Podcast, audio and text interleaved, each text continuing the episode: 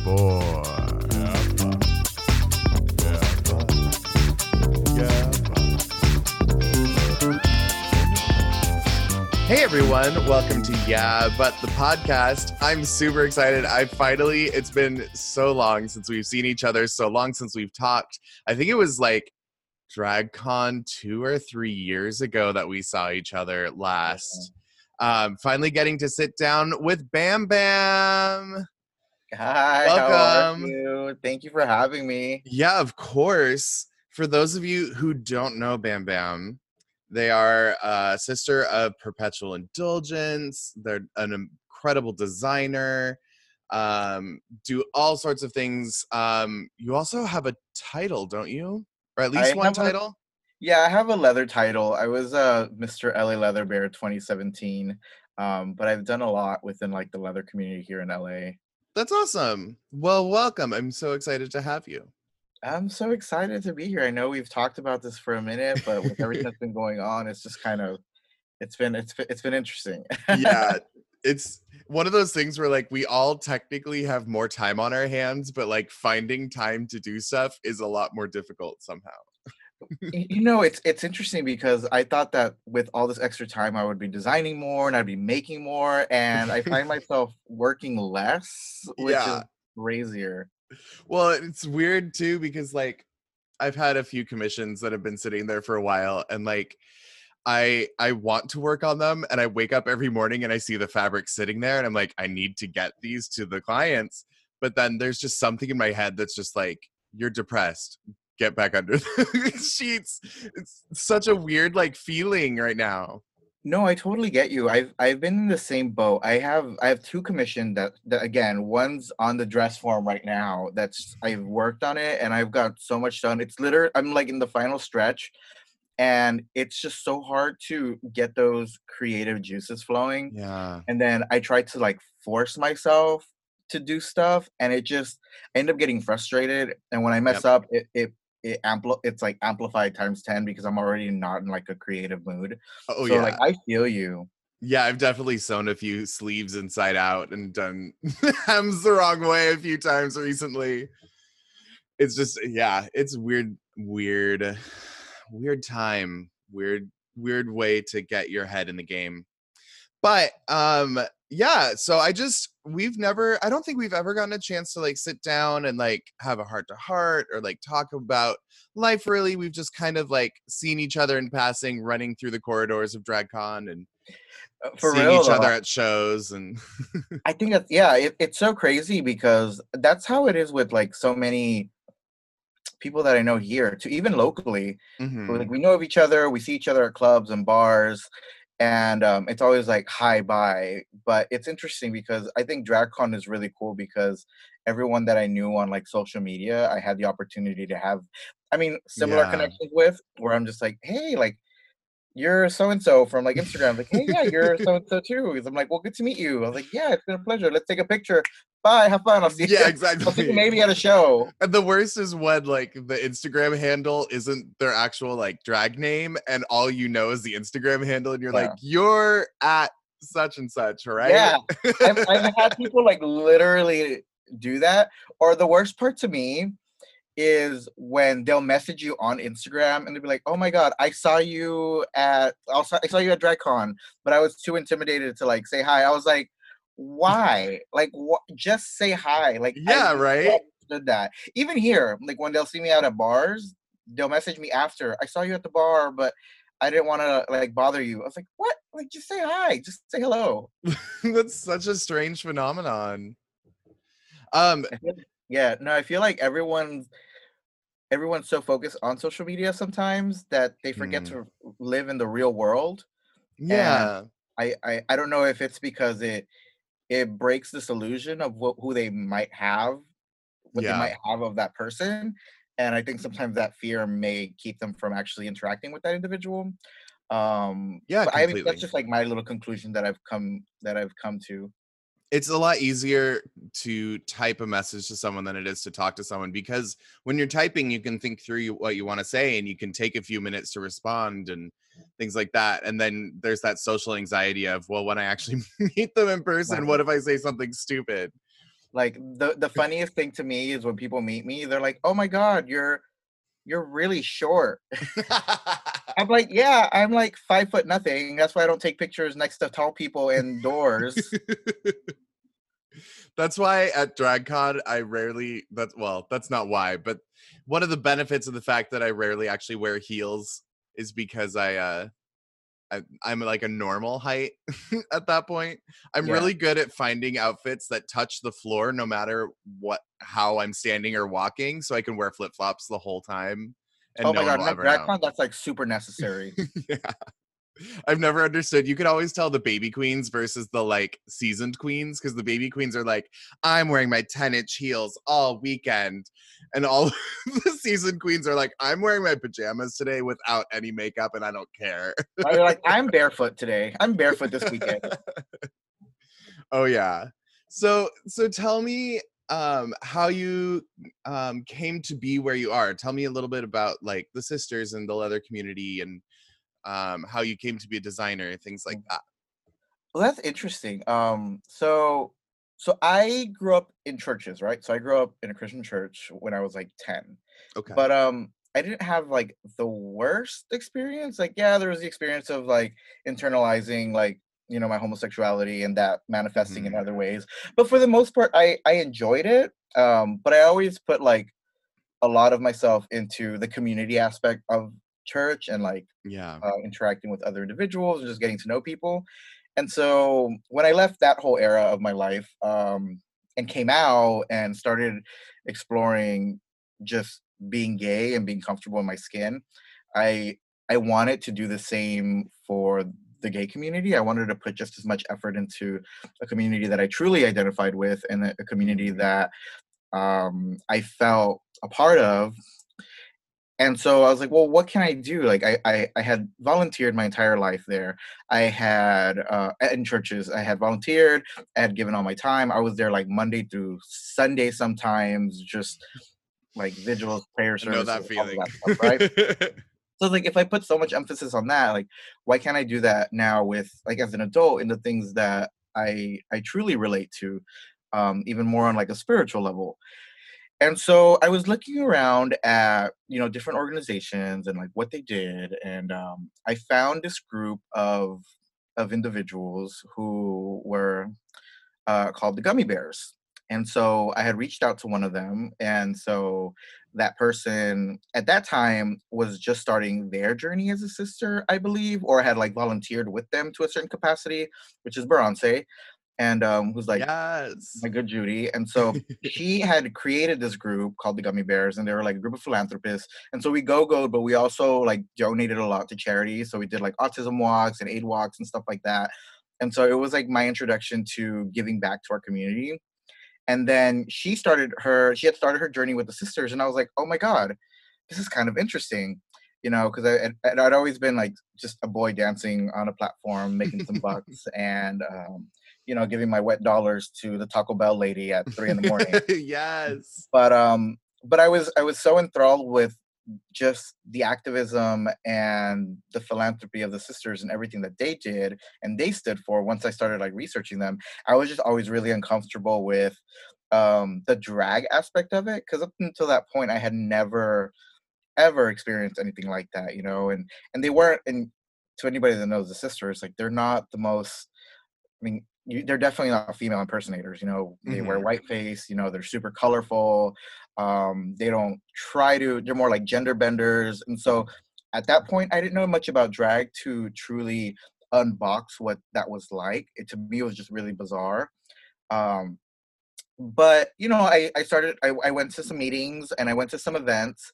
And the very first event I ever truly went to, where I was like, I want to do this was at this uh, bar named MJ's in Silver Lake, which is no longer there, which is a shame because it was like Mm. my favorite, favorite, favorite bar.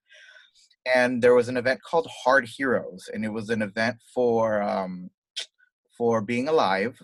And uh, being alive was the first, you know, organization that that I knew of here in LA that did a lot of HIV and substance abuse services and mental health Okay. and stuff like that.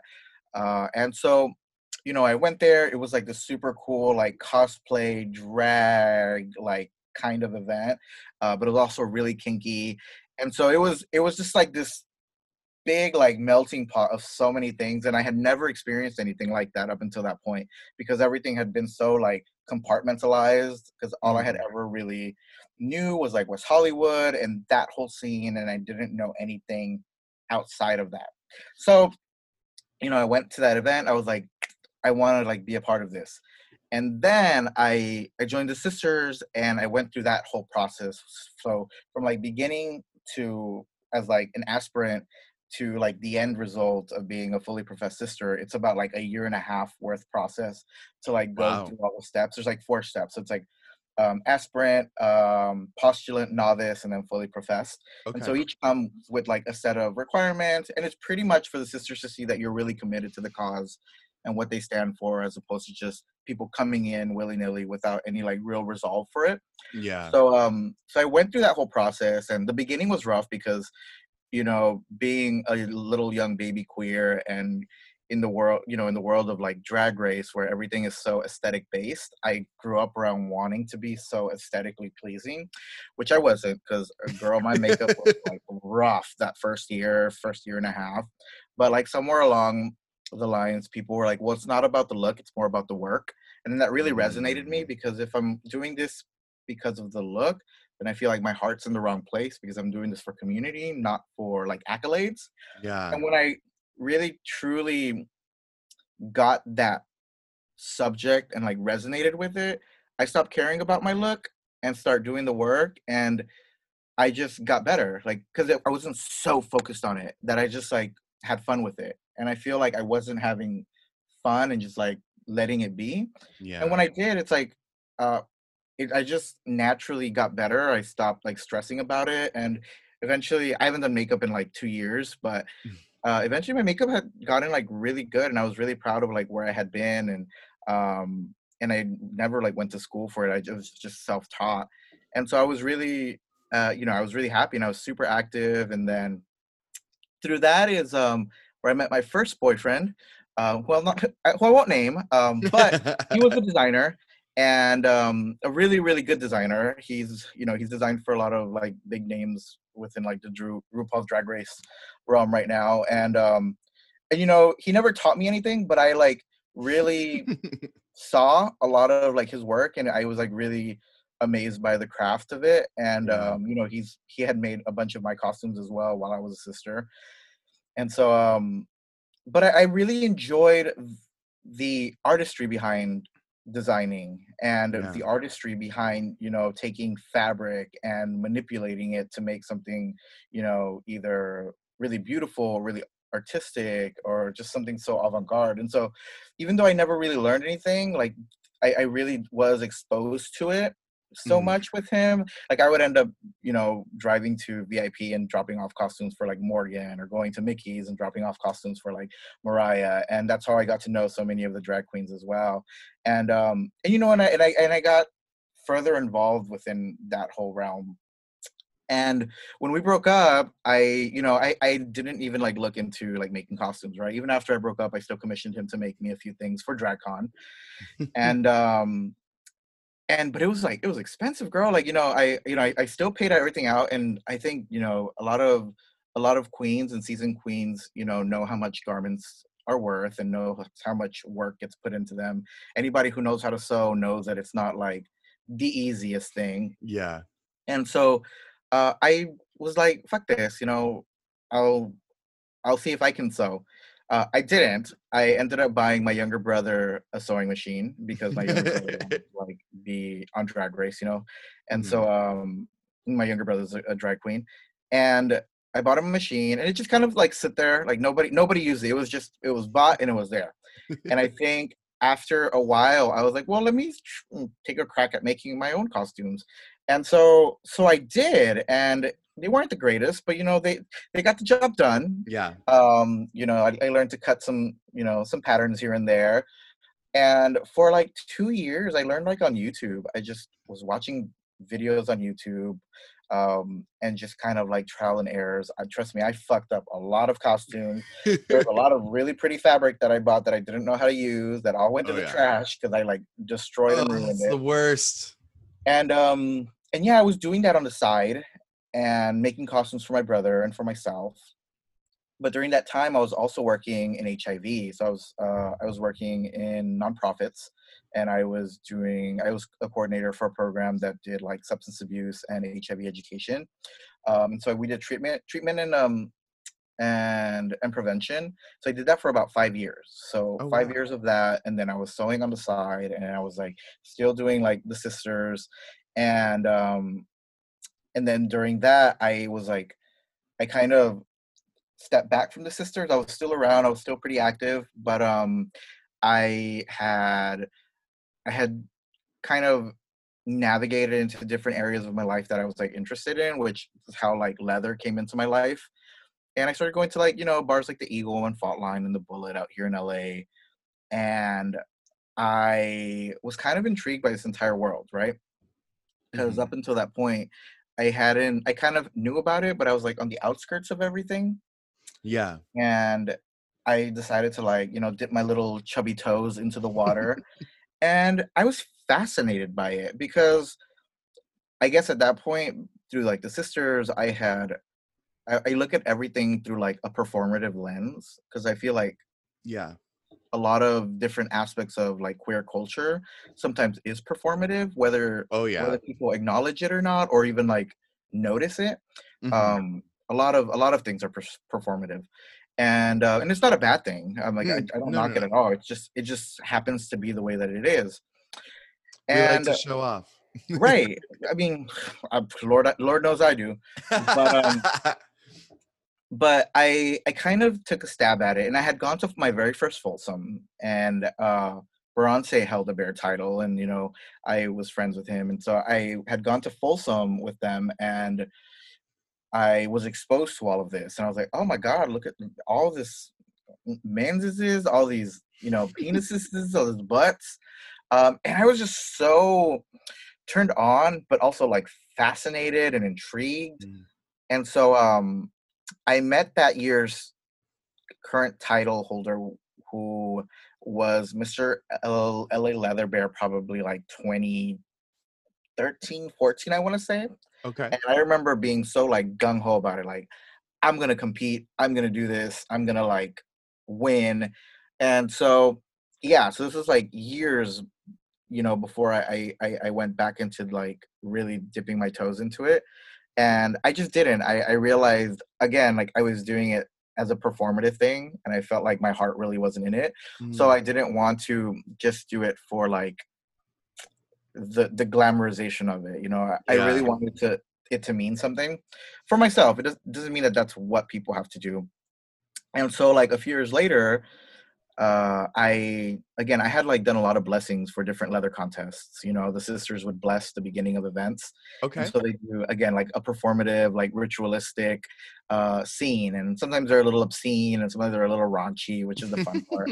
I remember for one of them at the Eagle, we um, we shoved bananas in this bo- in this like boy's butt. So, mind you, so so picture this: the boy's like face down, ass up. I'm under him, between his legs, like he he had a jock strap on, and his like jo- his junk is like in my face. I'm holding like a crystal goblet to like scoop up the droplets of the banana that like you know is like not making it into this boy's booty hole and so and i'm like dying right? Because i'm like laughing this is like just the crazy shit. We're on stage everyone's watching and then one of the sisters like oh you want to laugh? And like there's like a chunk of banana that he like grabs that was like lodged in this boy's butt and just like shoves it in my mouth and i'm just like dying. And so at the end of it we we grab this crystal goblet and we give it to all the judges and like we give it to all the judges to like take you know to eat some of it. And it was like that's the kind of blessings that we would do right? Like very ritualistic very like Love funny. it. Um and so I, I had gotten to know so many title holders and so many people in the leather community through that, but all they ever Mhm. knew me is like as Bam Bam, and that's where like my nickname comes from. Like sis, that was my sister name, Sister Bam Bam, and um, and everyone knew me like as a sister. Everyone knew me in that capacity, but nobody ever really knew who Daniel was, which is like you know my my name, my, my actual name, my government name. But um, you know, but they knew who I was, and everybody like knew I was like the pretty drag queen with the butt that's always out. Like that was like, my- I mean, there are worse things to be known as. right. I was like, yes, it's real. It's not a couch cushion. um, but it was, you know, it was nice to be be known and be respected. And so when I was like, you know what, fuck it, like I feel like I've done enough in this community and I've made a name for myself to like actually win a title and carry it with like some, you know, some weight under my belt. And um, and so I did. And then I found out who my contestants were, which was like uh, a really good friend of mine now. Like his name is Francisco, but he had been around the leather community for like years before I did, like Mm. volunteering. Uh, he was a really kinky motherfucker, and I just kind of was like this new little baby. I was like, um, I like to get you know slapped maybe, but you know, it was just like this baby like to everything. And so I was like, oh well, you know, whatever. I just want to have fun. You know, Yeah. I, I just want to have fun. I want people to have a good time with me. And then there was this other guy that competed. His name was Gus. Whew, beautiful, like little muscle cub, like really furry, gorgeous. So I was like, well, he has the looks. He has like the reputation, and I'm just like, hey guys. I, I, I come in with with all the pink and the sequins and the glitter, right? Because all the Leathermen love that oh, Uh, so much. right and so i was just like in this like state of like i'm not gonna win i'm just gonna go in there and like not take myself seriously and like have fun Mhm. and the only reason why i like even wanted to that's the only title i wanted to do there's like 10 or 12 titles in la that people can run for but this is the only one that i really kind of connected with Mm. uh and so i went there like all of my friends like showed up like even people that i didn't think were gonna show up like vander showed up and wow. Like, yeah, yeah, like I had met Vander at an Austin Young photo shoot before he had ever won Dragula. Me and Bronce uh, met them there, and we're like, "Who is that?" I was like, "I don't know. I've never seen them." And um, and we met and we met them there, and I was just like, "You're gonna go places." And then there she goes winning Dragula. Yeah.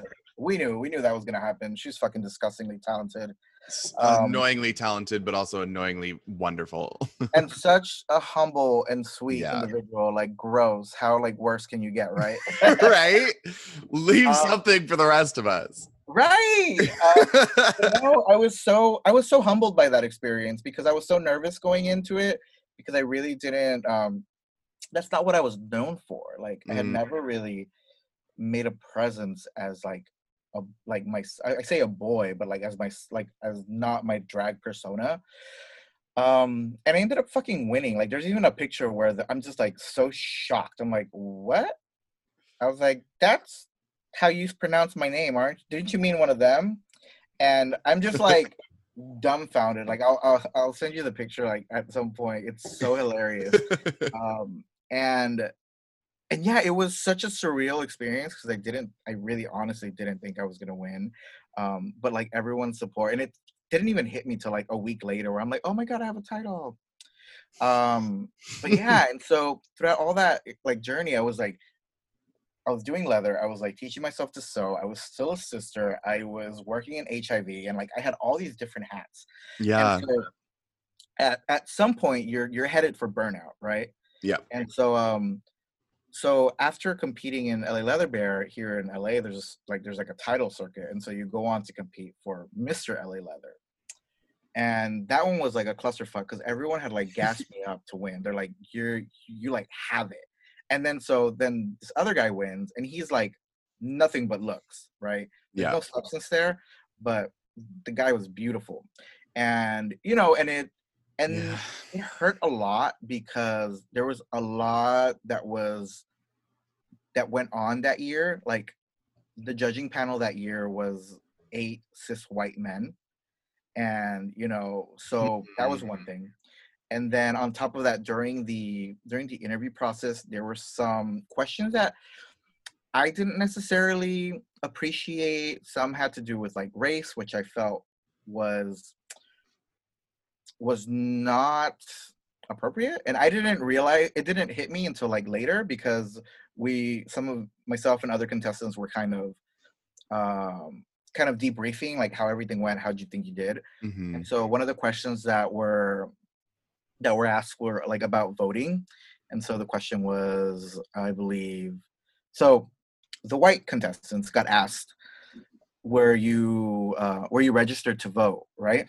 And then the the brown contestants were asked are you legally uh registered are you legally able to vote? And so i when i was asked Say that i was what? yeah right. So when i was asked that i was like God. yeah like but i didn't think i didn't process it i didn't think of it. You're so like oh my god we're doing interviews you know and it's like all these people Mhm. and whatever. And there was some other stuff that um that I, I just didn't think was necessary and especially with like masculinity and femininity um so like that happened. And um whatever. I i thought i was gonna at least place and so i knew in my head who they if, if they were going by like looks and if they were going by like traditional like leather standards like the whole tom of finland-esque like look Yeah. um i knew who was gonna win again Yeah. this is somebody that was like ne- that never did anything in community like you know didn't and mind you disappeared after he won um and so so that person won uh which kudos to him whatever i it, it hit me weird because i really did think that i i had a lot to bring to to Mhm. whatever that was uh mind you the people that didn't place were the ones that honestly did the most in the community uh, the people who didn't place are honestly the people who are still around like to this day um Yeah. relevant and like doing the work and- Competitions are rarely an indicator of of who actually is gonna be the ones putting in the work. yeah and I, and I learned that and that's why like moving forward uh a big chunk of like my title brothers that year were like our year was known as like a really rambunctious class like everyone like you guys are trouble troublemakers and you guys you know started a lot of shit i was like well, Good. yeah because we went through a lot of shit like there was one guy that posted one of the judges posted this comment about one of my brothers and you know he's he's skinny he's older and he's kind of like feminine and um mind you like i fucking adore him and so there was this whole post on facebook about how he just didn't fit the person you know the the image of like somebody who's like sexy and stuff and so mind you in, the- in the age of like social media girl it was like screenshot repost like how dare you what Yeah. so every again everything was like flipped upside down and after our year so much stuff got restructured within like the los angeles leather community in terms of like the title system like you know they they vetted judges they made sure that there's equal representation in terms of like people of color people of different gender identities and like after that like there's always been you know um like like female representation and i really appreciate that because I, sometimes i identify more with female energy than I Mhm. do with like this hyper masculine er- energy. Like I, I do identify as like non-binary, and um, something that I don't really, you know, talk about. But it just it just is. It just is who I Yeah. am. Like, I don't feel like I have to like scream it at everyone, but that's just me. Um, and and like you know, I appreciate that. Like I appreciate knowing that there's a non non-binary individual on the judging panel. I appreciate that there's a person of color, even if it's like a black person or you know a brown person or like anything. You know, uh, besides like a cis white male Yeah. because I feel like, you know, a lot of times, even myself, I fall into this. Like, I get to, I identify with what's familiar, and it doesn't necessarily mean like I don't like what's unfamiliar, but it just makes me feel a little safer. So, like, Yeah. I get when people like resonate toward people that look like them, or resonate Yeah. towards people that you know they um they identify with a little bit closer. Um, but like that's why we can't have judges that make that all are made up of like one identity, you know, because Yeah. then it just feels like the cards are stacked against you. So, you know, I lost LA Leather. I was like devastated for a while. At that at that moment in my life, like I had a leather family, so I was collared to I was in service to someone, and then I had like, you know, five brothers in our like little leather family and like our little poly family. And so I think like that helped with the healing because I had so much support and love from them that year. And after I lost, I was like, thank fucking God. Like I lost. I was so grateful that I didn't win because the shitstorm that came after that was like crazy for for some of us because again we were like the rowdy bunch and like all this drama that happened but i was glad that i, that I didn't have the title because i didn't have to like carry all that um, Yeah. i gained the respect from people without winning like i felt like people really resonated with me and came up to me and wanted to like get to know more from me Mm. from like doing what I do and like going on stage and and being just me, like being Yeah. just like little chubby brown boy, you know, that's just happy. You know, my dad went there to see me. eh, Wow. So he, he saw me in all my he saw me in all my goods and my leather jock straps and shaking my butt and he saw these men like oogling me and I was like ooh and then some people were like who's that cute little bear? I was like that's my dad. Yeah like Don't hit on that one. right? I was like you can't touch that one. If you do you gotta I get ten percent. Um, but like it was really cool and you know there in in retrospect i'm really grateful for that experience because again I, I appreciate my dad for showing up like that was so Mm. cool. I appreciate the people that that did support me and like that were happy to see me on stage doing like what i do best and just act a fool. And you know after that like i was so i was just so blessed you know?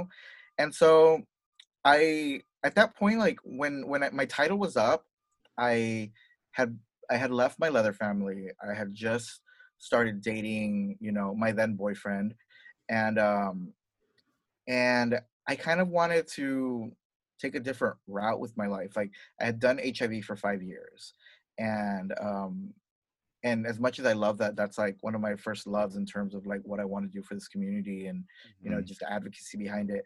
But again, I was like just burnt out, and I wanted to try something different, something that like I felt so happy doing, and at yeah. that point it was like design and so i looked up programs within you know here in la and um and i was like well you know like i know some things and i had gotten commissioned to do like some costumes that i just knew that i didn't have the capacity to do like i didn't have the knowledge to create certain shapes i didn't know you know how to develop certain things that people were asking me to do and i just i'm I just turned them down, you know? And so, but it made me feel bad. I was like, but I want to be able to do those things. Yeah. So I looked up programs, and unfortunately, like the programs here were either too expensive, like at FIDM. Like, I'm like, girl, I can't afford that Mm. shit. Yeah. Um, or they were like extremely time consuming, where I'm like, oh, fuck, like that's a lot of time. And so I found like this middle ground at Trade Tech, and um, I did their fashion design program. And I, I, unfortunately, it's like a really heavy program. So it's like Monday through Friday from like 7 a.m. to like 12 p.m. God. and like it's a very intensive pro- uh, program. but I was like, well, fuck it. Like if this is something that I really want to do, then like I'll do it. yeah. And so I quit, I quit my job in in uh in like program management with like nonprofits, and I went to school full time. And I was like, okay, I have to do this. Like you know, I, I if I don't go to school back, I don't know if I don't go back to school now, I'm like never gonna do it. Yeah. I'm like, I'm gonna be 30 in two years. I want to finish this by the time that I'm 30, and like, you know, spend the next decade like building something for myself. Yeah. And so that's what I did. I spent the whole year going to school full time, like not working. I was like living off my savings, and um, because I was a smart gay, I had some savings. Uh, Lucky. Right, well, girl, that saving tapped out real quick. God. Um, so by the second year, I was like, "Oh, girl, I don't have, I can't do that this year." So you know, I picked up a part-time job for my second semester. I was working at Sprouts, which is like this grocery store here in Mhm. LA, and so I was working at Sprouts part time because it was the only job that I could really do with the heavy schedule that I had with school.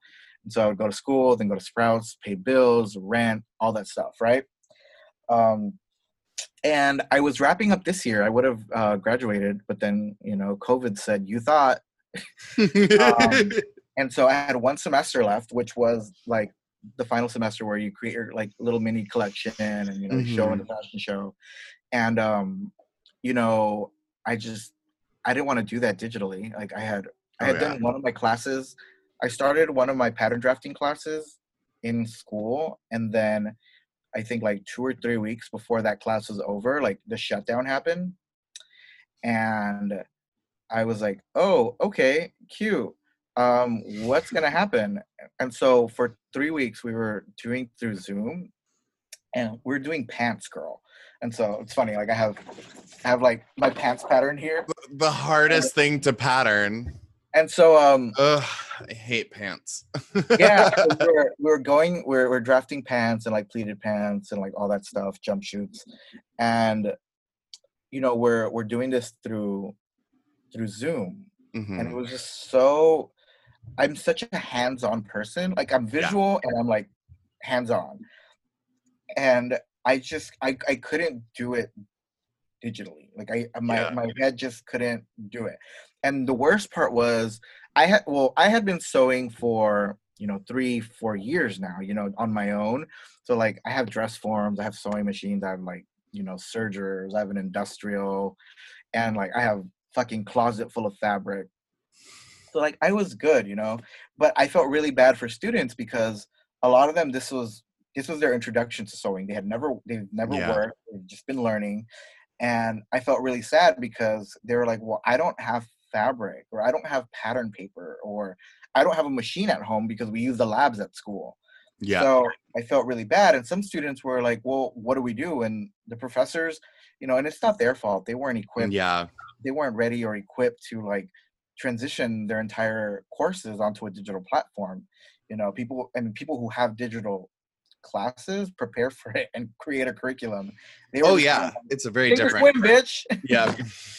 and we were all in the same boat and uh, i remember the the professor was like i i know this is like really hard maybe if you you know if you wanted to use your your your curtains or your bed sheets to like make these pants like you know I, it's totally acceptable. I was like bitch this ain't no like gone with the wind challenge. On RuPaul's Drag Race or all this. I saw was it in the window and I couldn't oh. resist. okay bitch. I was like what? This what is going on?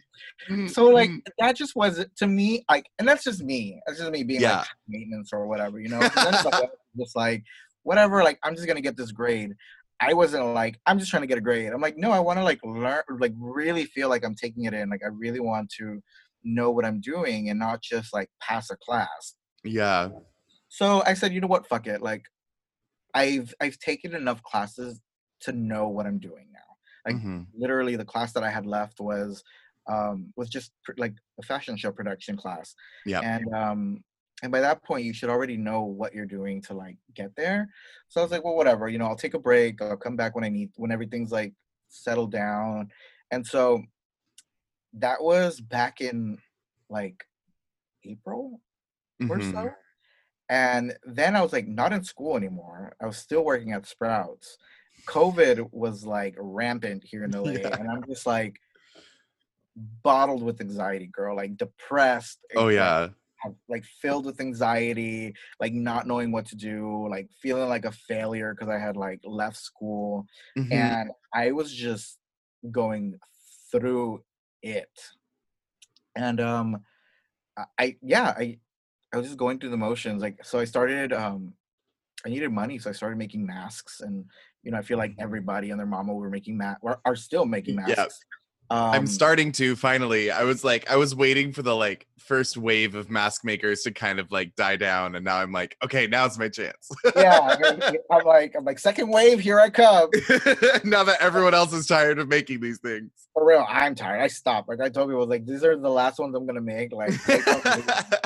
and um and i was you know it was interesting because i again like i thought well whatever i'll make more clothing but you know there are no gigs or no shows like well now people are doing like digital shows and stuff which i think is Mhm. amazing i think as queer people we have like our whole lives is like rolling with the punches like Oh, yeah. little like you gotta like make fucking shit happen and i am just like so proud of like our queer culture and queer community for like making you know getting lemons and making fucking vodka lemonade bitch. Because y'all some of y'all are doing like the damn thing. And um you know i was making masks. I was not making clothing uh but then like when i wanted to make clothing again i wasn't like inspired to do it. Yeah. i feel like i've made like a few things that i was really like yeah i'm excited. But um but yeah covid like fucked it up. And then my my boyfriend that i had like been with for like two or three years um we he broke up with me like on the first of this year oh so, like, yeah so like on january 1st we went on our date night and then we he breaks up with me during dinner. I was like, girl, you couldn't wait for the appetizers to get here.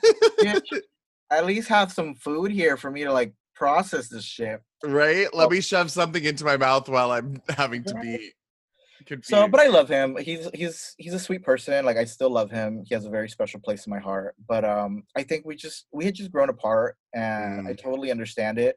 Mind you, at that point, like I was still in school, so I was like, well, whatever. I'm gonna put all these little feelings and put them in like a little box and Mhm. like move forward. You know, yeah. and I'll deal with them like at some point. Guess what? when, when the rest of the around- world isn't on fire, I could deal with my feelings. no, the world is on fire, and I'm like having to unpackage all of these like you know unresolved emotions and fucking Mhm. feelings, and so I I've like literally had to unpack so many things in my life these past few months that Mm, have just been like sitting there. Like, girl, I was my own therapist, Yep. and uh, but it it's it's kind of crazy when you start like aligning you know your insides and your feelings uh, and start addressing issues that maybe you didn't want to address like i had to do that and it was uncomfortable it was fucking Mhm. scary and you know I, I there were nights where i fucking cried my ass to sleep Oh yeah. and um but you know like at the end of it like where i'm at right now i'm just so grateful that i allowed myself to to unwrap all of that because i've always been like a bottled up person like bottle it up and then when it explodes bitch that's when we'll deal with it Oh And- god, yeah. yeah and like I relate to that very strongly, and anyone who's friends with me on Facebook knows that. for real. And I feel like a lot of us do that. I feel like because as queer people, we like hide so much of ourselves growing Oh up yeah. and don't want to expose like those parts of our lives. We learn to bottle things up, and that's just Mhm. the way we cope and deal with things, Oh yeah. which is not healthy. No, not in any way, shape, or form. And I um I I'm glad that I was able to do that for myself. I don't know if I'll be able to continue doing that like later if I'm gonna go- fall back into old habits, but I hope I don't because I think a lot of good came from that because I was able to like identify when I'm like crawling back into those moments. Yep. And be like, girl, you need to like snap the fuck out of it. Yeah, I, that's something that I definitely have learned during this whole pandemic situation is like I've had to come up with new coping mechanisms. I've had to like identify my coping mechanisms um and just being able when you're around yourself so much, which Yeah. sounds weird because we're always around ourselves, but when you're consciously around yourself so much and you don't have all of those distractions that you normally would have, you you get that chance to to see the patterns that lead up to those breaking points. Yeah. And so when that first step towards it happens, you're like, no, no, that's not, no, I'm not letting that happen this time. I'm going to go listen to some Christmas music, or I'm going to go play some video games, or I'm going to do something that just randomly makes me happy because I'm not letting myself go down that route again. and it's easy to go down that route. It's Very. easier to, to go down the route than it is to like take yourself out of it. Oh, yeah. And it's yeah, it's it's a doozy. And like for me, I was able to identify where my relationship with like, you know, my ex-boyfriend kind Mm. of started to take a turn and um and maybe why like what I contributed to that happening, you know, like because Mhm. you know for, for a lot of times we tend to like blame others and i'm like i'm always i've always been like call me on my bullshit like i have Yeah. no problem taking responsibilities for the shit that i like you know that i do like and if i'm Mhm. not aware of them then please like let me know because i'd love to like check myself Yep.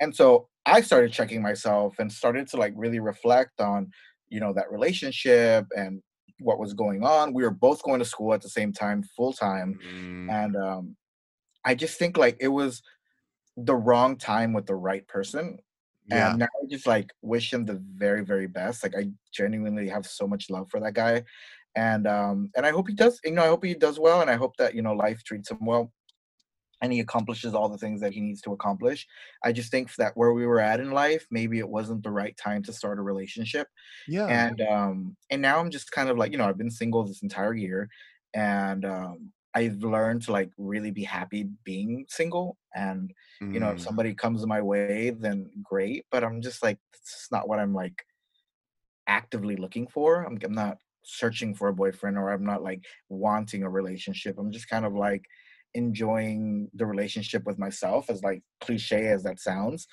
um and covid has definitely you know helped with that but you know this i i was getting all this anxiety with working Mhm. at a grocery store during this time I can only imagine. and like people were not nice. Like people were nice for like one day during the initial closure when they were all panicking and buying all the toilet paper.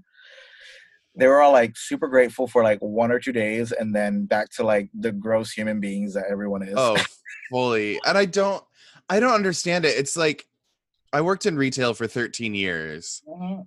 and you would think with the number of people there are who have worked in retail or have had to like work themselves up from the bottom that in general people would be nicer to people working in those positions but it's, it almost makes it worse Yeah. they're like well i could do your job better than you so why aren't you doing your job right and it's, No, totally. I see that.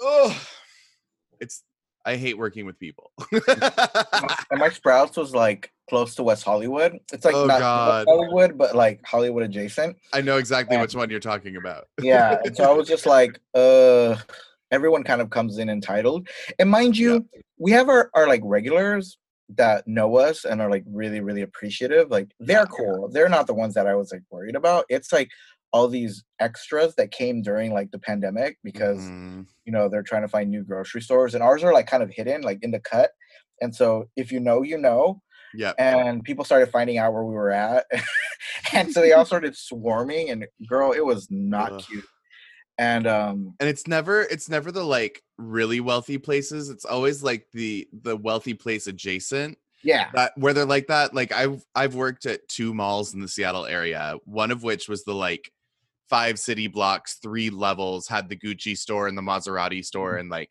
really fancy malls. Like you have kids that come in they're like these are my children ralph and lauren and you're like i hate you for that but also way to go i literally that was a real situation oh my god but they were always nice because they didn't have to prove anything. And then I worked at another mall that was super bougie, but it wasn't the same. It was like we it was the mall with like the FYE and like sharper image store and like this Mm. it was the aspirational mall. And that's where and that's where the people would like snap for your attention or be like, hey you, I need help. And like it's like what you you, you have nothing to prove because you don't have what you are pretending to have. So stop Yeah. acting like that. and it's always like that like i found out i've, I've i mean again i've worked in retail you know before i worked in like clinical Mhm. management like i used to work at h&m my very first job ever i was like 15 working Oh, at a God. Foot Locker, and like so like i get it like i've i've gone through like all that shit and for me like it's made me be more conscious like i won't touch people's like mm-hmm. freshly folded shirts because i'm like I know exactly how annoying it is. Like I'll take the one from the bottom. Yeah. Oh yeah. I I, will. I'm the type of person that I lift up the whole stack, move it over, take the one that I need, and put the stack back so that it looks Mhm. perfect. Still, I'm like I know to like look for like the little folding things like around the table, and I'll like refold the shirt. and. I'm like, um, but yeah, like I I'll, I I remember like telling like my friends like if you're not gonna buy it, don't fucking touch it. Like yep. like leave it alone. Uh, I just want to see the picture. I'm like, it's on the dress form. Like you can see it there. but yeah like it was just so crazy and i i have like a huge respect for anybody who works at a grocery store Mm, now because I, that's the one job that I, I had never held and I, a lot of my friends have always told me it's like oh well when i was in college i you know i worked at a grocery store. So like that was me like i went back to school i went to college and i worked at a grocery store and i i kid you not the amount of people that would like talk down to me because i worked at a grocery store was like the worst to the point where i was so embarrassed to tell people that like i would meet boys and i would be so embarrassed to tell them that i worked at a grocery store because i felt like somehow like because the way people treated me, I felt like it was demeaning. And there was this one boy that stopped Crazy. talking. There was a guy that stopped talking to me because I worked at a grocery store. Mind you, like he worked he I think he worked like again, like in retail. Like that was like a huge step above, right? Oh, But so he head, I was probably worked at like Hollister or something. Um, I would never, but but I'm like, girl, I used to run clinics. Like I used to run clinical programs. Like I, I'm, I can get a really Yeah. good job if I wanted to. I just am going. I was well, but I was going to school. Yeah. And um, you know, but it, it like messes with you. Like people's Mhm. perceptions do try to do begin to mess with you once Oh, they yeah. start repeating it and repeating it and repeating it. And like even like the nice people I know I, I know that some of them meant really well, but it's still like it still stung a little because there were like people that I loved and adored when I worked at the grocery store. They would be like, Daniel, like you're too good for this. Like I, you know, Mm. like I don't know why you're working at a grocery store. I was like, bitch, I've told you why I'm working at a grocery store. like I'm in school full time, and this is the only thing I can do to make some extra cash to like pay for it and Oh, yeah. pay your bills. And um, you know, and once I like once in a while I have that conversation with them where like I would tell them what I used to do, and they're like, "Oh, okay, like." I didn't know you did all that. I was like, well, yeah, bitch. I was like, just because people work at, gro- like, girl, there was one guy who was finishing his master's program you Mhm. know, but he was still working at a grocery store. And like, I Oh, don't yeah. understand why people have like these assumptions of where people work and that somehow, you know, relates to their value as a person. Oh yeah. I mean, the first Starbucks store I worked at, um, we had I think it was three EMTs that worked there. Two of us had our master's degrees. Um, there was there were two or three pre-med students. Like it was there were so many people there who it was just like, we are working at Starbucks because this is the only job that we can work part-time and get medical insurance. Yeah. That's why we're Sprouts working that too. Sprouts gave medical Yeah, and like has a schedule that works around what we need to have in our lives to make sure that we can do everything else. Like it's not that we're lesser people. In fact, we're actually like several of us are people who will save you if you're in an emergency situation, as well as giving you your coffee.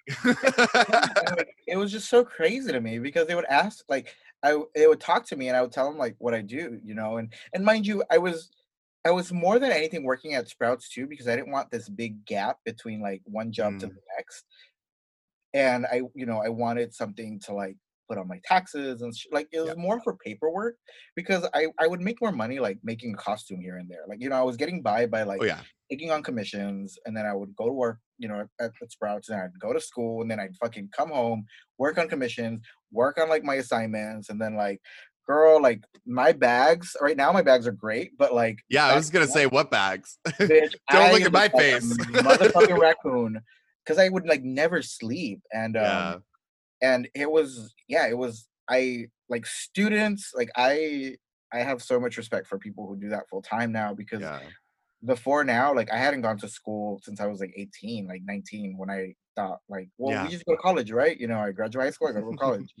and I took like two years of classes that I like failed because I didn't know what I wanted to do with my life. And then I was Yeah. working. But you know, like throughout all this, like I just again I started working on myself. I started like addressing all these issues and um I just started hating working at the grocery store. Like working at the grocery store normally was bad. Then you throw in this extra layer of like this fucking pandemic. And we were just all fucking miserable. Oh yeah. Like, Everyone that worked there was miserable. And our sprouts didn't, but the sprouts like down the street in like in West Hollywood had like 15 cases of, of employees that got COVID. And then there was like this Ralph's up on Sunset. They had like I don't know if it was like 60 or 90 cases. And I started like fucking panicking because I'm like, Mm-hmm. well, yeah, we're like super exposed. People are like coming in here like Yeah. and forth, like we're around people. We're Well, in grocery stores, people have no qualms about just touching literally everything around them. I've never understood that. It's like if you if you're picking up fruit, don't touch every single apple. You can look, your eyes work great. You can see, oh, all of these have brown spots on them except for these three. I'll grab those three. Like right. Yeah, so I just was like not happy. And um and I started to like just I'm like, well girl, like you're not going to school anymore. Like, you know, you you can get, you know, you can get somewhere, you know, you can get a job Yeah. somewhere else that maybe isn't as like high risk as this. Even though the only other field that I have a lot of experience with is in the medical field, and so which is also kind of high risk, but not like in it, you know. Yeah. So I started looking around, and one day I was um, I was doing an overnight shift at Sprouts, which I loved because I didn't have to deal with people. Mhm. We were um, we were like doing a floor set for all the price changes, and um, I was in the break room at like three or four in the morning, and I was on Facebook on my break, and um, I had seen this job posting for a telehealth coordinator at this company called Reach LA, which I had partnered in the past before when I was working at my previous job, you know, in HIV and substance abuse. I used to go to their facilities and do interventions for for their clients. And you Oh, know, cool. they, they'd go through like this entire intervention on like education on HIV, and then I'd give them some gift cards and you know whatever. You know, they get they get some money, and then I get you know numbers for my program, and they come they leave with some knowledge and some resources. Yeah. So um, so that's what I would do, and um, I was like, oh, they have a job opening. Mind you, this program for the longest, this company for the longest has been such a small agency, Mm. um, and it's kind of been like stagnant. I've known them for years, and so they work a lot with like the ballroom scene here in LA, okay. which has like blown up as of That's like exciting. recently because of legendary and so um so i was like oh that's a really interesting position for that agency because they've never really done like telemedicine like that and i don't have a lot of experience in telemedicine but i do have experience in the medicine that they're providing. So um so i was like well whatever. Let's i'll send in my resume and like do it you know? And so i i get a call uh, i get an email they're like hey you know we want to do like a digital interview with you which was so surreal to me hmm because i feel like i'm relearning how to live again with Yeah. everything that's going on because we can't meet people in person you know you have to social distance and um so i here i am like dressing up to go sit at my at my sewing table Yeah. I'm, I'm, I'm, I'm like where are you going i'm like i'm going to a job interview bye and like go into my room and like get ready i was like do i wear pants for this or no Never. and so there I am, and mind you, like I I'm interviewing and I feel like I'm nailing it, but then I also feel like I'm kind of bullshitting some things. But I mean, who doesn't bullshit a Welcome fucking to interview? interviews. And so so I, you know, then I found out that one of like my really good friends was also applying for the position because the program that he was a part of and he was working for got defunded. So they they lost their funding because their funders um shifted their money toward COVID research, which Yeah. he was fine with. Like he was like, you know, like I get it. Like Yeah. I'm not even mad. Like I feel like this is a priority right now. So um so whatever, he applied to uh and then I get I was leaving Sprouts. I had already talked to my manager about like the possibility of me leaving if you know this interview went well, and um, you know I was like I'm like I'm not leaving yet, but if I do get the job, I am. Yeah. And my manager was so fucking cool. Like I loved him. He was like the only uh, the only queer ma- he's the only queer person in management, um, besides one of my other friends who got me the job. And so I feel I felt like he was kind of mad because I was like the one of the last competent people there. I hope, I hope none of them hear this because but it's the truth.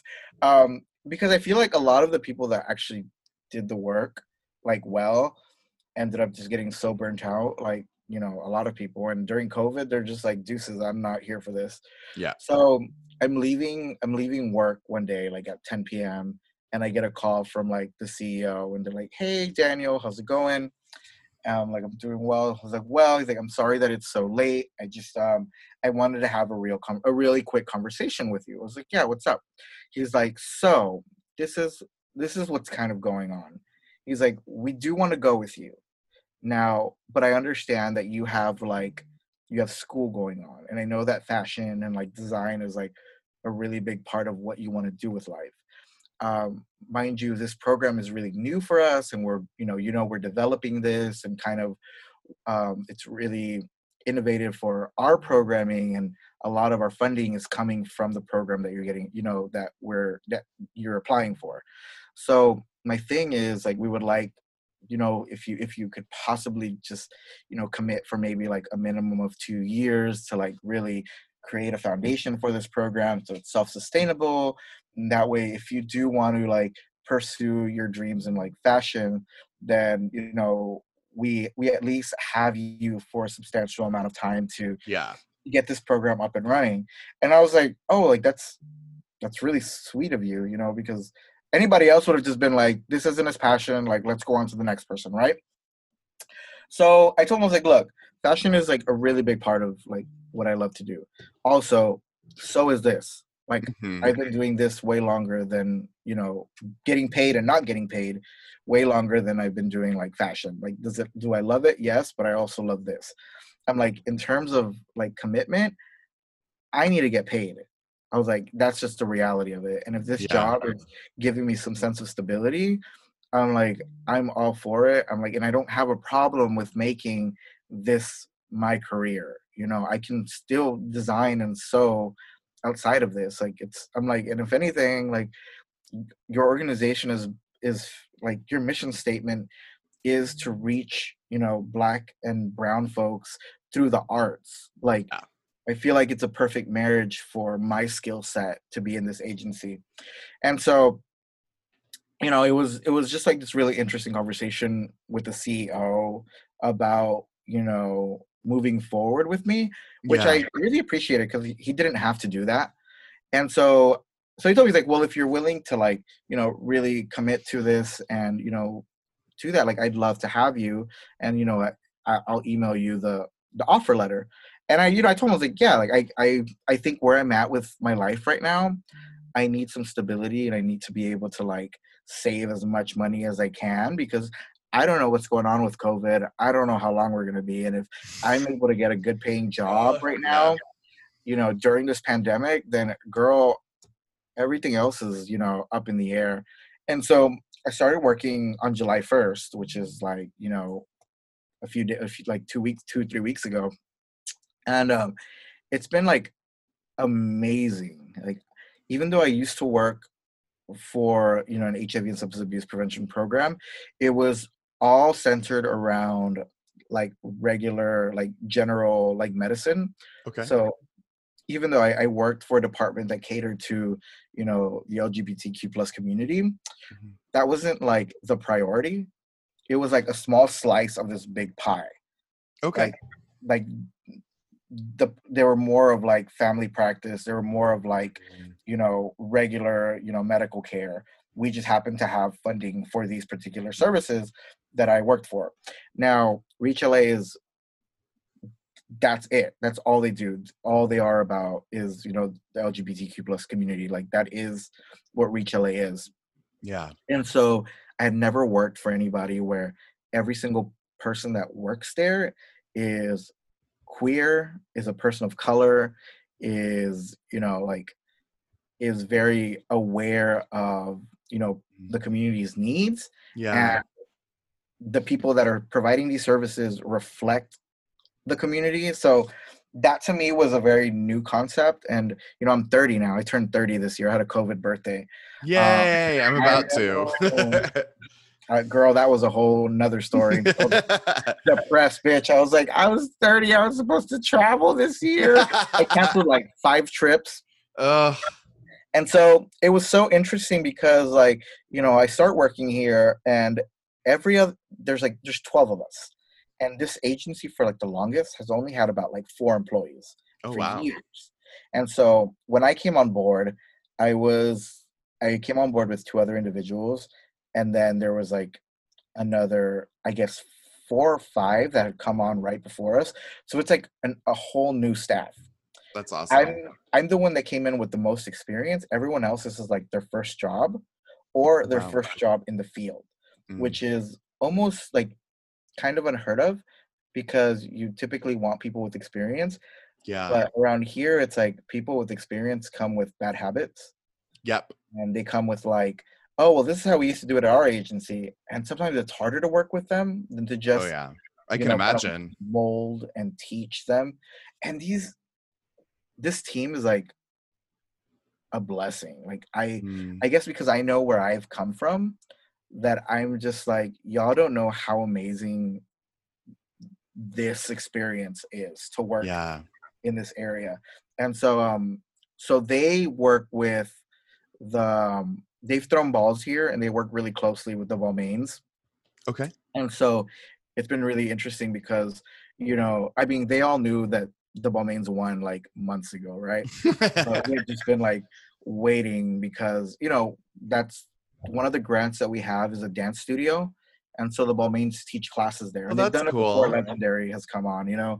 And like Calypso, like I've known Calypso for years from when she started doing um drag up in the IE and competing with like my Mhm. little brother and stuff. And um so it was really interesting for me to kind of like see all these like different aspects of like my life throughout the past few years like kind of all come together Mhm. and um and yeah like this is where like i find myself at now like now i'm here like doing telemedicine for this like you know amazing organization that is like allowing me to kind of you know explore my my my own things you know outside of work and still like allow me to like come in and be cool and i don't know i just i feel really blessed because Yeah. you know that a lot of people like are struggling right now Mhm. just to kind of like make ends meet and you know society isn't really playing a huge role in helping people right now Certainly Um, not. and i just feel really blessed to have to be able to find a good paying job um, that keeps me safe and healthy you know Mm. we had a, a staff meeting to talk about what it's going to look like you know since everything's closing down again Yeah. um, how we're going to keep everyone employed because we don't want to lay anyone off you know we want to make sure that people keep their jobs and so um, how we can like help our teams to like stay employed and work and you know healthy and um and i just haven't worked for an organization that like really cares for for people like i've worked for organizations that say they care for you Yep. but Uh, this Yep. organization has really put their money where their mouth is from like what I've been able to like really take away. But um but yeah, now it's like I went to downtown earlier today to get fabric because I feel like again everything is gonna close down. yep. I try to stock up up. materials before everything shuts down again, girl. Because I'm like, ooh, I don't know, I don't know what's about to happen, but I want to be prepared. Y'all can Oh, yeah. hoard toilet paper. I'm gonna go hoard some fabric. Oh yeah, I have like six different kinds of fabric with like 10 yards of each. So like because I know th- things can happen and I just want to have projects. Right? I'm over here like I don't even know if I'm gonna use this, but I'll take this too. this is one dollar a yard. Great. Give me 20 yards of it. Like I'll take it and figure out what to do with it. bro i've done that and that's why i think i have like a fucking closet full of fabric Yeah. i was going through it the other day and i'm just like oh my god i didn't even know i still had this i'm like i don't even remember buying this Yeah. Yeah, sometimes you have to to go through a lot in your life and have a whole lot of different types of jobs and have lots of different experiences to get you to where you need to be. Um and then you find those jobs that are just kind of serendipitous where it's like, oh, this uses like all of the skills that I've somehow Yeah. acquired throughout the years and it I think that's such an encouraging thing because it's something that I've started to um, see in my own life because I quit my day job last June and I've been working as a full time designer and podcaster and that kind of stuff ever since. And it's just, you start to realize that your life conditions you into certain skills and it's finding uh, the way to mesh those together that really gives you something to be excited about and there's always you can always find a job that matches that yeah and i feel like you know sometimes we try so hard like i'm all about like manifesting things mm, but sometimes i feel like we try so hard that we lose sight of what we're trying to manifest. Yep. Like sometimes maybe you already manifested it and you just kind of like didn't even see it. Yeah.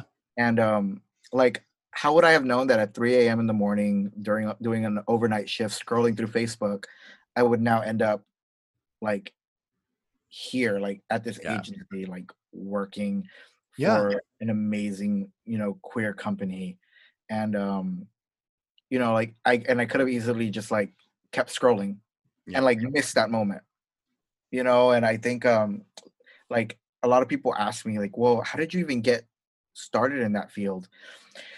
Which is a funny story. Um, you know, I I always tell people I was like, you know, just keep your options open. Don't say no Yeah. to everybody.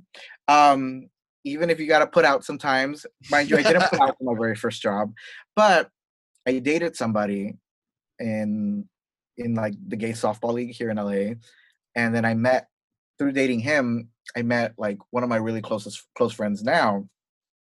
You know, and um, and you know, but I I had like met all these people through him um that I probably would have never met before. Mm. And mind you, we dated for like a second, like it was like a week or two. And even his friends were like, "Oh, so you're the flavor of the week." And I was like, "Oh, that's how it is, eh?" And he's like, it's "Well, always you're- great when the friends say that and you're like, oh, I'm glad I know what kind of relationship this is. right." And so, but you, his friends, you know, who are now like my, I don't even talk to that boy anymore. Like I see him and we're cordial, but um, and, and I don't have anything against him. Like, Yeah, yeah. I'm really, I dodged a bullet. Um, his friends like are actually some of my closest friends now like you know and mind you one of them is why I even like how i even got here is because one day i was you know i was scrolling through facebook and i noticed that he got married and so i and i hadn't talked to him for like a while and i was like hey um congratulations like i didn't know that you got married like you know i'm, I'm so happy for you you know like this is you know what we Mhm. aspire to do right? Gay marriage.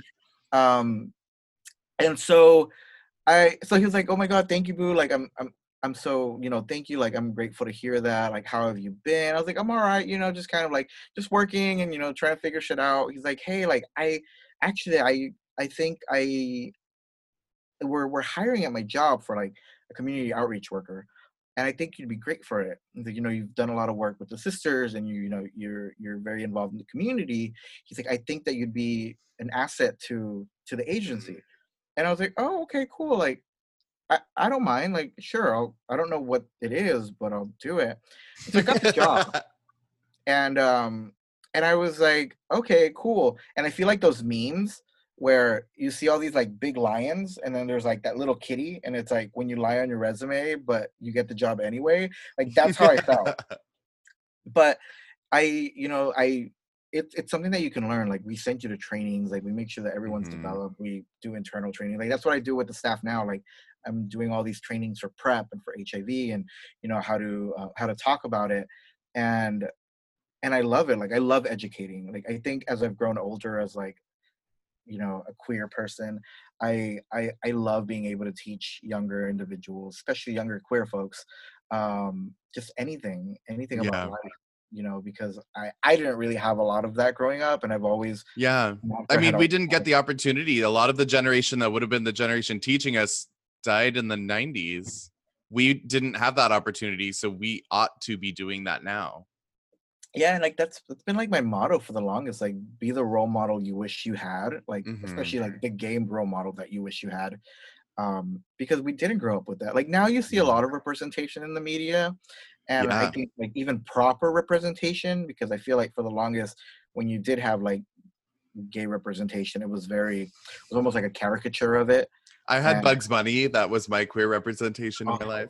I love girl i live but like i'm i'm I, I always tell people like if you want like a job in the community you know or a job in general like just keep your ears open like talk to everyone like network you know you know if there's something that you see like you like like just go for it even if you think like it's beyond your reach girl you won't know unless you try. Like, Yep. and that's always been kind of like what i tell people it's like just do it. What's the worst that can happen? Like they say no. Well guess what? Mm-hmm. You're back where you would have been if you wouldn't have tried at all.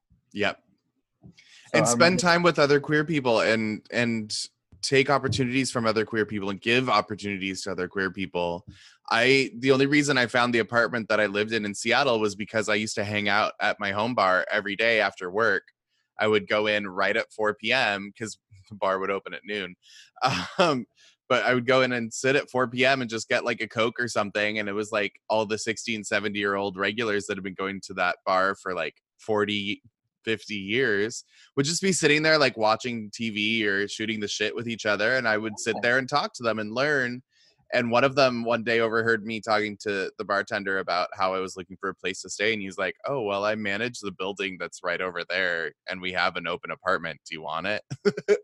like, spend time with other queer people. We look out for each other. No, absolutely. That's what I've told people for the longest. Like, just put yourself out there and, Mm, you know, and again, like manifest it, but also be aware of your surroundings to Yep. To to identify what you've manifested because if you're like wanting it and wanting it and wanting it but don't identify the signs or the opportunities when they present yourself to you then it's like not worth it Yep. Listen to your instincts. Your instincts rarely will lead you wrong. yeah it's like it, it's interesting though because i think a lot of these skills we've kind of like had to learn the hard way hmm because you're so i feel like a lot of us growing up are so we we are aware of things but we're not aware of the right things we're more aware of our like safety we're Yeah. more aware of you know the things that are are going to keep us from like getting bullied or beat up or like Yep. we're, we're worried about passing or we're worried about like Making sure we can keep secrets correctly. and i feel like that keeps us that like prevents our development from like being aware of like opportunities possibilities you know um like the good things. We're so worried about you know ourselves in the sense of like just getting by Yeah. that we we lose we we've kind of like not developed the skills of like looking ahead or seeing the bigger picture. And i think as we've grown older we develop those things but uh hopefully i mean sometimes it takes a while, but um but it's it, it's it's so different living growing up queer and growing up you know in in this community than our straight counterparts because we just walk a different life you know Yeah. growing up our priorities are completely different completely different. I was actually just talking earlier with one of my roommates because I've been, as I've been working, I like to turn on something that I've seen a million times in the background so I don't have to worry about it. What is yours Uh, well, it changes. Um, for a long time, it was Ugly Betty, and I watched that like 6,000 times. Um, and with everything going on lately, I changed over to Glee, and I've been watching through Glee again. And just realizing how, when that show first came on the air, I was in college Mhm. um because i think it started in 2009 um i could be wrong could have been earlier um but when it first came on i remember seeing the character of kurt and being like ugh he's too femme. Ugh Mm. no gay guys like that. Like we're all just trying to pass. Like get over yourself. And like sitting there now like at my sewing machine making dresses for people like thinking about what jewelry i'm going to wear with a certain look and just realizing how impactful his character was on my own life um and i didn't get that until college like there was there wasn't anything like that on television like the closest we got got was maybe like uh will and grace or or um uh, uh queer as folk but those were on channels that i didn't have because my family wasn't wealthy enough to get that level of oh, cable. neither was i. So like it's it's so it makes me so happy that kids nowadays have grown up with those characters on TV but yeah it was it's weird thinking about how I wouldn't be who I was today without that kind of representation Yeah. and just being so happy that it's there now Yeah, I mean, it's so it's so funny that you mentioned that because even when I used to watch Glee, I remember again like his character, and um, and it's not that I didn't like his character or that I did like his character. His character was very meh to me, only Mm, because growing up, like that was that was what I didn't want to be. yeah guess what it- exactly That's what I didn't want to represent. Exactly. and it was nothing against him it was more against like the way that my family perceived me like i Mhm. remember when when i was a kid i asked my mom if i could get my ears pierced because like all the kids in like fifth grade had their ear pierced for some reason and i was like mom like i want my ears pierced like all the kids there have their ears pierced like well if i pierce your ear i'm gonna get you a pair of heels and a purse and i am still fucking waiting on my pair of heels but like that was like their my parents had always been so and I don't even think they realized how homophobic they were. Mm-hmm. But I think in like Latino culture, it's just kind of second nature.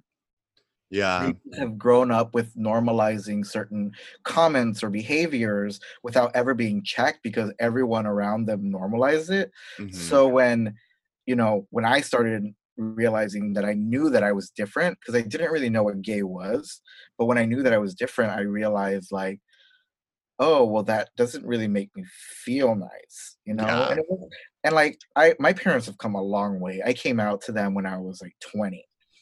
And I only came out to them because at my very first boyfriend ever gave me like this shitty ultimatum of like, you come out to them or we're breaking up. And so cool. Bye. no, girl, I was like, okay, I gotta come out to them. And so I did. He still broke up with me like a week later. Ugh, but, like, asshole. I yeah, I did feel that way. And then but in retrospect, I'm actually really grateful that he gave me that push because I feel like I kept on making excuses to not come out to them. Mm-mm. And I feel like I just needed to do it. Like I was already independent. I was living on my own. Like I I just you know, Yeah. I I didn't have anything to lose. Like I just wanted to like let them know what was going on. And so I did, and my dad was super supportive. He was like, "Well, I, you know, you're my son. I'm still gonna love you no matter what." My mom, on the other hand, was like really uncomfortable with the situation. And here came the waterworks and all that stuff. And you know, it took a few years for her to get kind of over it. Yeah. And it wasn't until like Pulse happened Mm. that I think she remembers. So she remembers seeing like the news of this mother, this like Latin mother, not, you know, identifying her son because she refused to say that that was her son. Mm. And she had seen that story, and I guess she realized how petty she had been this entire time. Yeah. And I think she didn't realize how much hate there is toward our community, and that she knew that I was at bars all the time. You know, like Mm. I like at that point, my pa- my brothers, my parents already knew my other brothers were gay because it's three of us and we're all gay, Oh my god. uh, right? And, and we've all I would had- be so happy. you think, girl. Um, but like, no, I love them. But um, at that point, like my brothers never came out to my parents. My parents just kind of like knew, and then like my Mm. parents, my parents love my ex boyfriend. They'll still ask about him. They're like, "How's Cody?" I was like, "He's fine in Long Beach. Go visit him." um, and then like my my brother's boyfriend comes around all the time and like he's been around for like four or five years now and like my parents like love him and so i never thought that i would see that like i Mhm. honestly never ever ever thought growing up that i'd ever be able to bring a boyfriend around my family um and then here i am like being asked about them after we've broken up for six months more than they ask about me um and uh, but i'm like so happy like it blows my mind because sometimes i feel like Mm. so surreal and again like i feel so blessed to have this because i know a lot of a lot of people in our community don't have that luxury or that privilege you know Yeah. to like have that we do build our own families and we do build our own like you know system of support and you know i'm glad that we can do that too because i i mean i definitely have my my support that goes beyond you know my blood family like if i didn't have my mm-hmm. queer family girl i i wouldn't be able to get through it because there's certain things i just can't talk to my real family about i can't talk to them about Absolutely. the troubles of douching and then the top not showing up like i can't talk to them about fucking break like breakups because i don't know how to talk to my parents about a boy dumping me you know like Yeah. why like i'm crying and like why my heart's broken because of another guy and it's just not the kind of conversations that i really have with them and i don't think any of us kind of are comfortable Yeah. having it um, Meanwhile, my parents, when I broke up with my boyfriend, I was like, so we broke up, and my parents were like, okay. I was like, great. I'm just gonna go over here and like go through depression, eating everything in the house, and right sleep for 12 hours a day. Glad glad you got over it real fast. but it's so yeah it's so it's so interesting like just the dynamics of like queer life and growing up and Mhm. all that stuff but um yeah i'm like so grateful that they finally came around and that we have a better relationship and i can like be openly gay and you know, yeah. i think my dad seen me in drag a few times and he was like how's bam bam doing i was like she's all right she's in the closet chilling in there That's great. I don't think my parents have quite figured out that dichotomy yet of like That's that's the character, and we talk about her as if she's like a separate entity. Because if we don't, we get a little too caught up in it. No, I remember one time, um, I think our, my mom was like doing laundry, and she was like, "Whose thong is this?" I was like, "Oh, that's not mine. That's that's Kevin's." I was like, and then my, my brother was like, "Oh yeah, that's my thong. It's part of my costumes." And it was it's just so interesting. And then I told my mom, I was like, "You can't even be mad at us being gay because like you have like the magic gay baby making womb." I was like, "Your womb only produces gay children, and that's your fault, not yeah, fault." right. And um, I honestly think that's why she stopped having children. She's like, I can't, I, I can't have another gay child. And I was I like, can't Mom, handle another wardrobe in this house. right? I was like, I'm like, Mom, I think you wanted girls so bad that you just had two, three gay children.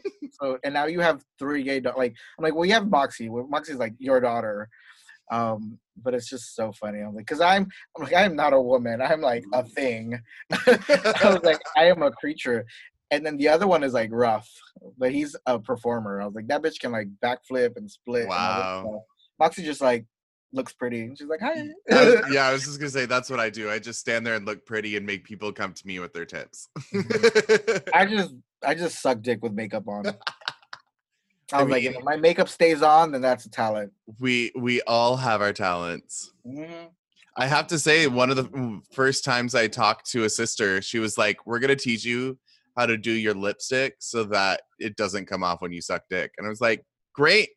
Now I know who, what, like, who to come to for these kinds of tips. Yeah. Very handy." One one event was really funny because I was giving like it was like a kissing booth. We were doing a kissing booth, uh, but it wasn't like I was like, oh no, I'm like, I'm not kissing your face, I'm kissing your butt. And so you could, you could tell who who came to my booth because I had like a glittered beard on that day, and so everyone had like glitter on their butthole. around the bar, and I just thought it was the most amazing thing ever. Because you just walk around, everyone in the jockstrap just had like silver glitter like shining around. the.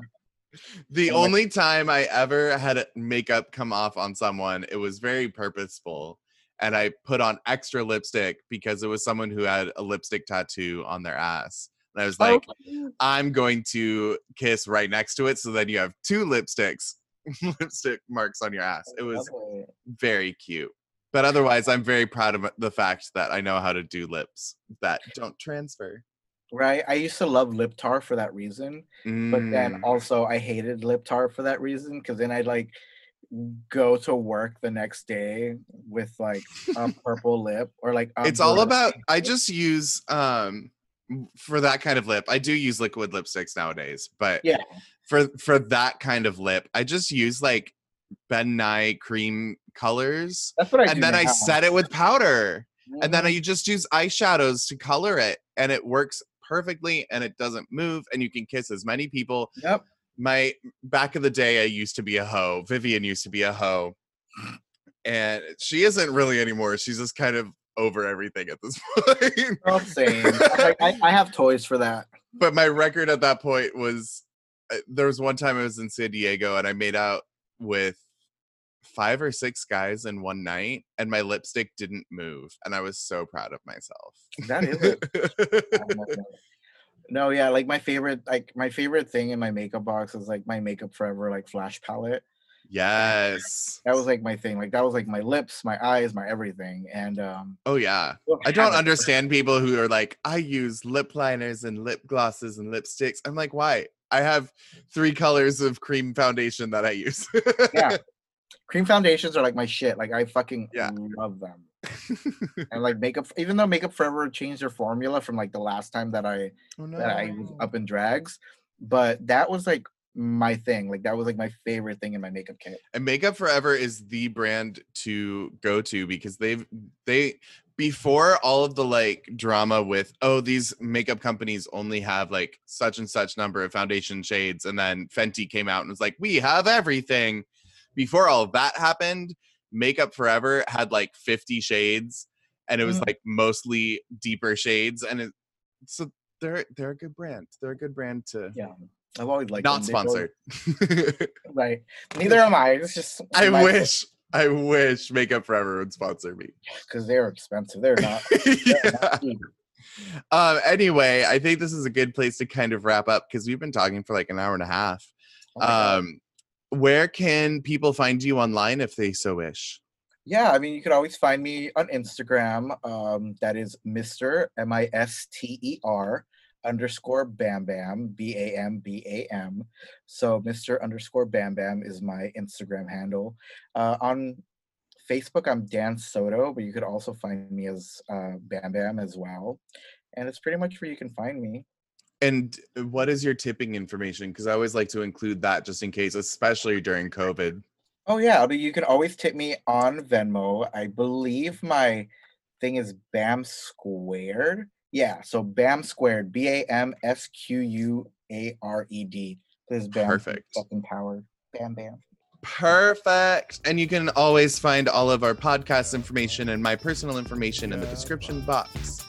Um, thank you all for listening, Yeah, and we will see you all Yeah, later. bye. Bye. Bye. Yeah, bud.